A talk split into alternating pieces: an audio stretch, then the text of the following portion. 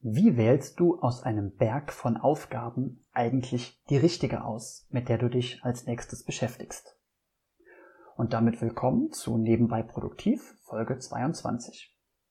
Mein Name ist Sascha Feth und ich möchte dir dabei helfen, dem überforderungsbedingten Stress zu entkommen, indem du nebenbei produktiv wirst. Eines der Grundprobleme der Produktivität ist es ja gerade, die richtigen Dinge zum richtigen Zeitpunkt zu tun. Ich möchte dir zunächst mal das Parkinson'sche Gesetz näher bringen. Das sagt, Arbeit dehnt sich immer auf die zur Verfügung stehenden Zeit aus. Das bedeutet, wenn du dir für eine Aufgabe eine halbe Stunde Zeit nimmst, dann dauert sie meistens auch eine halbe Stunde und wenn du dir für eine Aufgabe eine Stunde Zeit nimmst, dauert sie auch eine Stunde. Man könnte daraus jetzt ein bisschen weiter schlussfolgern, dass du immer mehr zu tun hast, als du Zeit hast.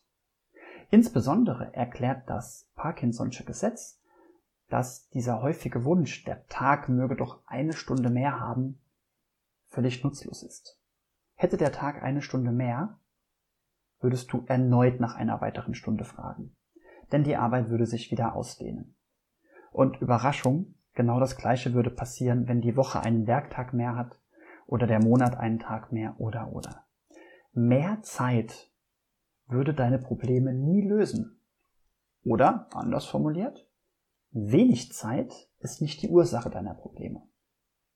Es ist einfach, ja, ich bin als äh, Naturwissenschaftler vorsichtig mit der folgenden Wortwahl, aber es scheint eine Art psychologisches Naturgesetz zu sein, dass wir immer mehr Arbeit als Zeit haben. Vielleicht war das vor ein paar Generationen noch nicht so, dann wäre es vielleicht doch kein Grundgesetz, aber heute ist es so. Ja, also wir haben jetzt einen Berg von Aufgaben vor uns und wollen die richtige Aufgabe auswählen, mit der wir uns jetzt im nächsten Moment beschäftigen werden. Im Idealfall stellen wir uns diesen Berg von Aufgaben wie einen Haufen Steine vor. Die sind unterschiedlich groß, unterschiedlich schwer und das Tragen ist deswegen unterschiedlich mühsam. Aber du kannst diesen Berg von Steinen jetzt eben wegarbeiten. Du kannst ihn so lange wegarbeiten, bis du am Boden angekommen bist. Natürlich ist es so, dass immer neue Steine auf diesen Haufen drauf liegen. Also das Leben, deine Kollegen, dein Umfeld wirft dir ja ständig neue Aufgaben zu. Aber äh, selbst wenn das nicht so wäre, du könntest diesen Haufen Steine ja insgesamt abarbeiten. Das würde aber viel länger dauern, als du dir vorgenommen hast. Also betrachte dir die Steine, die da liegen und wähle den richtigen aus, um als nächstes daran zu arbeiten. Jetzt kann es aber passieren, dass dein Berg tatsächlich ein Eisberg ist.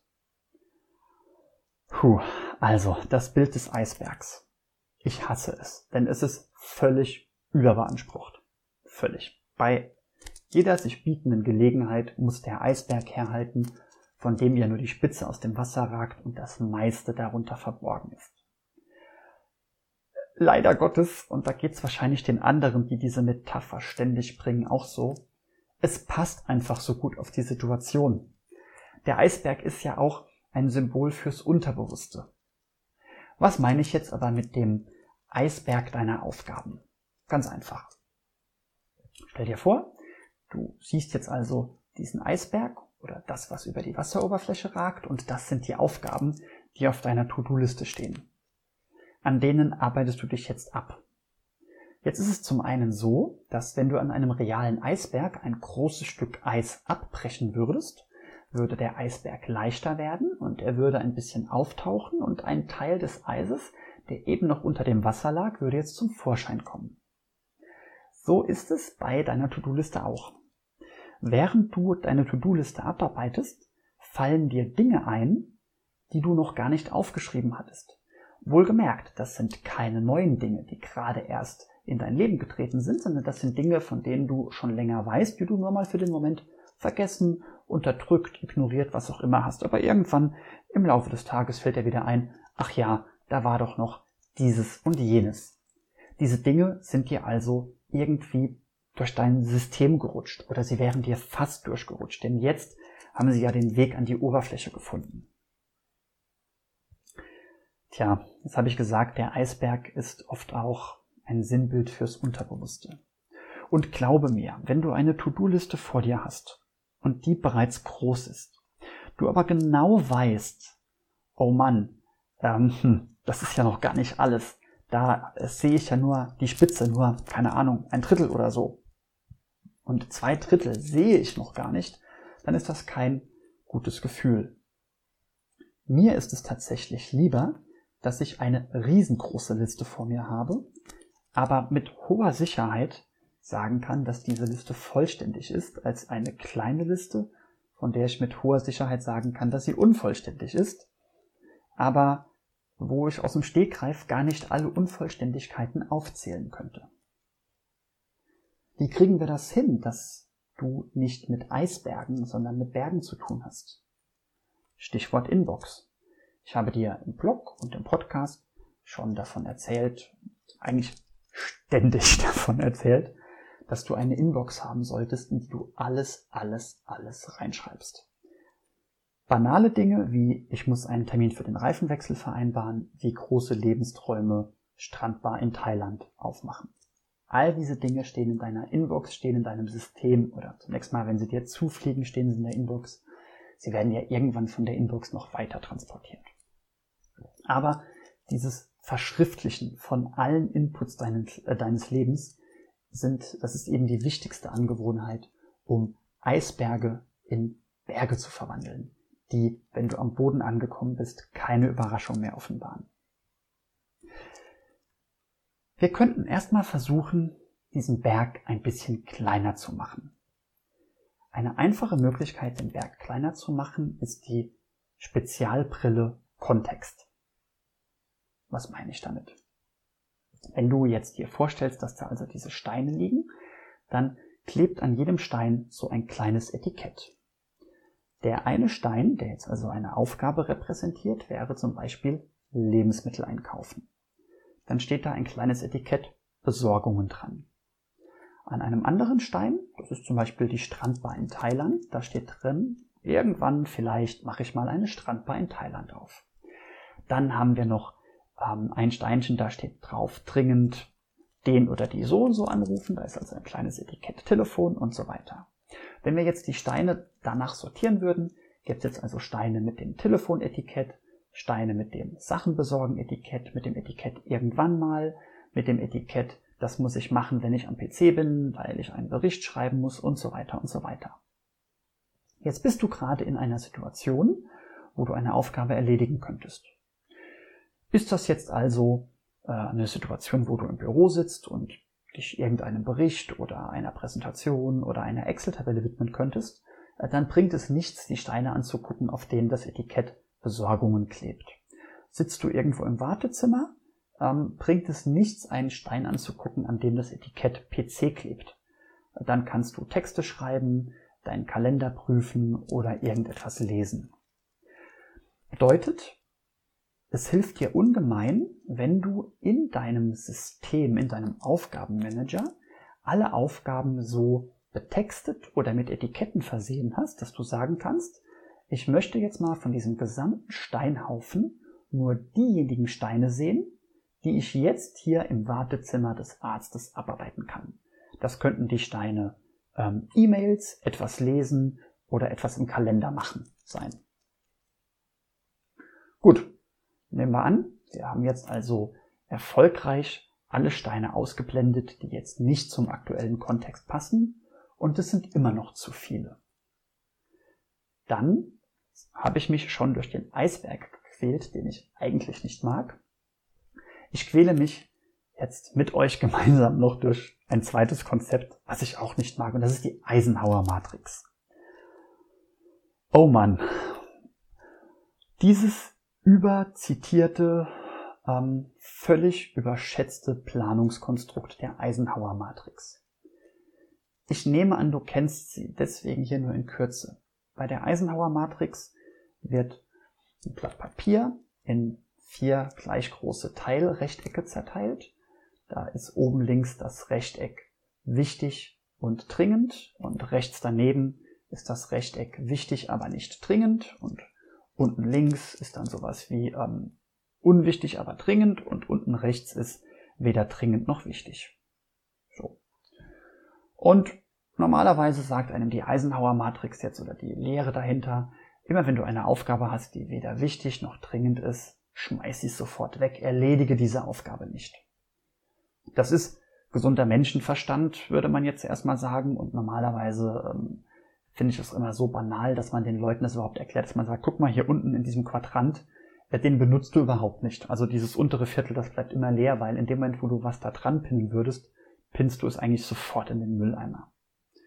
Ist ein kleiner ästhetischer Makel in der Eisenhower Matrix, aber nicht, nicht Kern meines Protestes. Das Problem ist, wir tun das aber gar nicht. Denn ein Post-it, was eigentlich in diese Kategorie gehört, ist das Post-it im Web surfen. Irgendwas auf Instagram oder Facebook nachlesen. Das ist nicht wichtig, das ist nicht dringend und trotzdem tun wir es.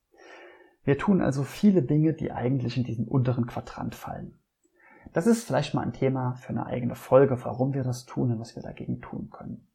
Aber für den Moment bleiben damit die anderen drei Kategorien übrig. Die anderen drei Kategorien, das sind also diejenigen, wo etwas entweder nur wichtig ist oder nur eilig ist oder eben beides.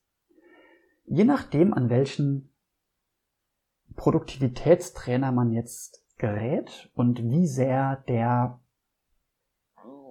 es sich zu leicht macht, sagt er jetzt, äh, fokussiere auf wichtig und dringend in der Eisenhower Matrix. Das halte ich für einen Fehler, das zu tun. Ich will vielleicht schon mal andeuten, warum und das irgendwann mal, ähm, vielleicht nicht in dieser Folge, aber irgendwann mal ausführlich auflösen. Wenn du dich nur auf die dringenden, wichtigen Dinge konzentrierst, dann bist du den ganzen Tag in einem Feuerlöschmodus. Ja? Dieses Bild irgendwo auf der Arbeit brennt ständig ein Feuer auf oder in einer Großküche brennt ständig ein Topf über oder so ein, äh, wie heißen die, diese ähm, Jongleure, die Teller auf Stangen so zum Drehen bringen. Ne? Die rennen dann von einem Teller zum anderen und geben dem wieder einen Schubser, dass der in Drehung bleibt. Ja, also egal, ob du jetzt Teller ähm, oder Bälle in der Luft hältst als Jongleur, ob du regelmäßig auftretende Feuer austrittst oder ähm, ob du, was könnten wir noch für ein Beispiel machen, ja, über, überkochende äh, Kochtöpfe in einer Großküche äh, ständig bedienst. Du hetzt nur von einer dringenden Wichtigkeit zur anderen. Das kann dich komplett aufreiben und verzehren und ausbrennen lassen. Spoiler, deswegen ist es wichtig, die Kategorie der wichtigen, nicht dringenden Dinge gelegentlich zu machen. Denn das ist diejenige Kategorie, wo du sozusagen Brandbekämpfung machst, wo du in etwas investierst, was die Teller und die Bälle automatisch in der Luft hält. Ich glaube, darüber sprechen wir vielleicht in der nächsten oder übernächsten Folge. Also, mein Vorschlag. Was tun wir jetzt? Du hast jetzt eine Liste von Aufgaben vor dir, die gut in deine aktuelle Situation passen. Und es sind aber trotzdem noch zu viele. Selbst wenn wir jetzt nur auf die wichtigen gucken, es scheinen immer noch zu viele zu sein. Dann stelle dir bitte drei Fragen. Und wenn du dir diese drei Fragen stellst und ehrlich beantwortest, das tut manchmal weh, aber wenn du das tust, wird die Liste ruckzuck in sich zusammenfallen und es wird wenig übrig bleiben. Die erste Frage ist, wessen Priorität ist das gerade? Tust du etwas, was für dich wichtig ist oder was für andere wichtig ist? Also, löst du gerade ein fremdes To-Do ein? Hat dich jemand per E-Mail nach irgendetwas gefragt, nach einem Gefallen, nach einer Zuarbeit? Und hast du das Gefühl, aus welchem Grund auch immer, das jetzt erledigen zu müssen? Kann sein, dass das so ist, dass das jetzt wirklich die nächstwichtige Sache ist, die euch auf der Arbeit gemeinschaftlich voranbringt. Aber hinterfrage eben genau das. Und viel zu oft wirst du feststellen, dass du dich selbst hinter anderen anstellst, was die Priorisierung deiner Aufgaben angeht. Das musst du nicht immer tun. Das solltest du höchstens, höchstens in der Hälfte der Fälle tun. Die zweite Frage geht in eine ähnliche Richtung. Tust du das gerade für dich oder für dein Gewissen? Jetzt rede ich mal von mir. Ich bin ein ganz furchtbarer Neinsager. Das ist jetzt eigentlich ein Problem, denn alle Leute, die hier zuhören und die mich privat kennen, könnten das jetzt schamlos ausnutzen, weil sie wissen, Sascha kann ganz schlecht Nein sagen. Und so ist es auch. Also ich nehme viele Aufgaben an, ähm, weil ich den Leuten nicht vor den Kopf stoßen möchte. Das ist jetzt so ähnlich wie das Erstgesagte, dass ich andere Prioritäten einlöse. Aber auch da äh, sei dir darüber bewusst, dass du manchmal nur Dinge tust, damit Leute ähm, dich, nicht, äh, dich mögen, äh, nicht enttäuscht von dir sind oder oder oder.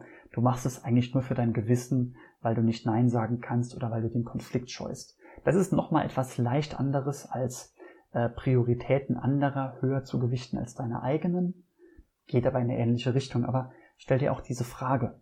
Warum steht diese Aufgabe überhaupt auf deinem Kalender oder auf deinem, deinem Taskmanager?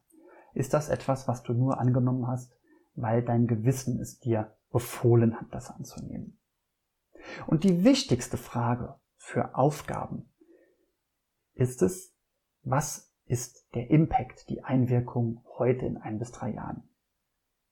Wenn also jetzt mein Zukunfts-Ich eine Reise in die Vergangenheit machen würde, also mein Zukunfts-Ich aus dem Jahr 2022, 2023 ganz kurz den Kopf durch einen Zeittunnel hereinstrecken könnte, auf diese Liste schaut dann bin ich ziemlich sicher, dass dieses Zukunfts-Ich relativ wenig Probleme hat, auf eine und nur auf eine Aufgabe zu zeigen. Die Aufgabe, die dich auf die nächsten ein bis drei Jahre am weitesten voranbringt. Erinnerst du dich an die Folge über die Frösche? Das ist deine Froschaufgabe. Die hast du am besten schon morgens gemacht. Jetzt sei sehr vorsichtig. Wenn du jetzt den ganzen Tag nur Froschaufgaben machst, dann wirst du anderen vor den Kopf stoßen, dann wirst du äh, andere To-Dos liegen lassen. Irgendwann wird es dann auch mal unangenehm oder kippt ins Nachteilige für dich. Also irgendwann äh, kann eine Froschaufgabe auch mal eine Aufgabe sein, die jemand anderes an dich herangetragen hat. Das siehst du dann aber, nachdem die aktuell wichtigste Aufgabe von deiner Liste gestrichen ist. Dann wird die Frage einfach neu beantwortet. Was hat jetzt den größten Impact? Ja, mir hilft das tatsächlich relativ viel, denn ähm, letzte Woche hatte ich relativ viel zu tun und ich habe neben den Podcast-Aufnahmen habe ich auch noch für mein ähm, Personal Trainings Dasein ein paar Projekte gestartet, die ich gerne machen wollte, auf die ich Lust hatte. Und was dann nach hinten runtergefallen ist, war es, die letzte Podcast-Folge zu bewerben. Also normalerweise, wenn ich mittwochs eine Podcast-Folge veröffentlicht habe, mache ich dazu donnerstags einen kleinen Post auf Social Media. Dieses Mal habe ich mir mit dem Post bis, ich weiß gar nicht, Sonntag oder Montag Zeit gelassen. Denn andere Dinge waren wichtiger.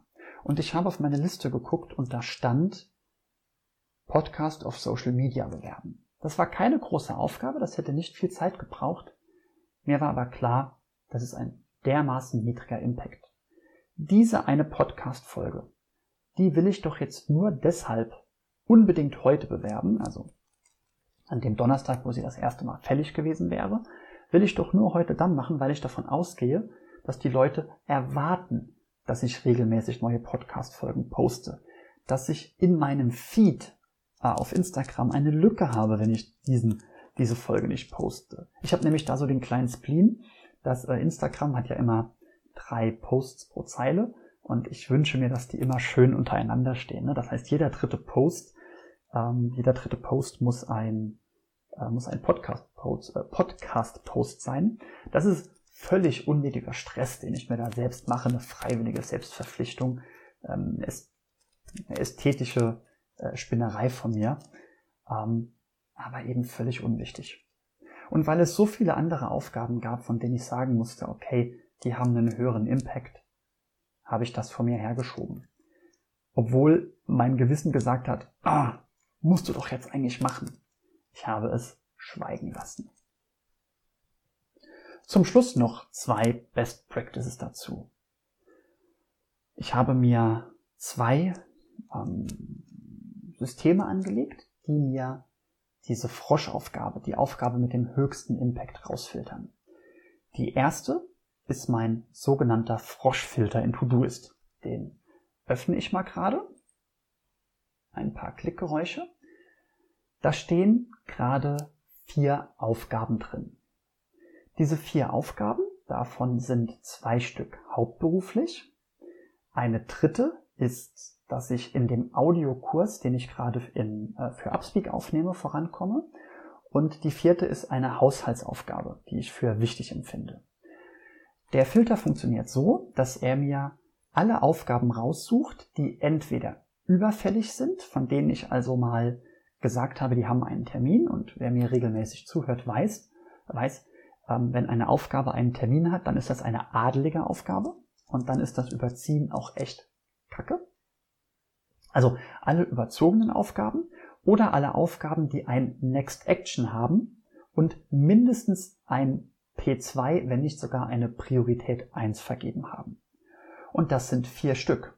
Und das ist nicht viel, denn wenn ich jetzt mal zum Vergleich gucke, Moment, weitere Klickgeräusche, wie viele Next Actions ich habe, dann sind das ungefähr 50 Stück. Also ich habe 50 Next Actions, insgesamt 370 Aufgaben in meinem System, aber vier Stück sind der Frosch. Das ist ein großer Steinhaufen, die 300 so viel. Der Teilhaufen Next Action ist auch ziemlich groß. Jeder Unterteilhaufen, also meine Besorgungen äh, zu Hause, Dinge am Telefon, Besprechungen, Besorgungen, Dinge am Kalender, die sind auch jeweils ungefähr ein Dutzend Einträge groß, aber der Froschfilter hat vier Einträge. Super. Also, das ist einfach, das ist einfach sozusagen mein Haupttreiber. Ich gucke auf diesen Froschfilter und ich weiß, was zu tun ist. Nun, jetzt habe ich aber gesagt, es ist nicht gut, sich im, äh, in der Eisenhower-Matrix nur links oben aufzuhalten. Und der Froschfilter läuft genau diese Gefahr, äh, sich nur links oben aufzuhalten, nämlich den dringlichen Aufgaben, den zeitlich dringlichen Aufgaben zu viel Priorität einzuräumen. Und deswegen habe ich eine zweite Quelle. Und das ist James. Über James haben wir hier als einer der Gründer, Philipp Rückert, äh, zu Gast war, schon gesprochen. Und ganz kurz in zwei Sätzen, was macht James? Das ist ein Taskmanager, in den trägt man manuell Aufgaben ein, kann die auch in verschiedene Projekte sortieren und fängt dann an, die Aufgaben abzuhaken.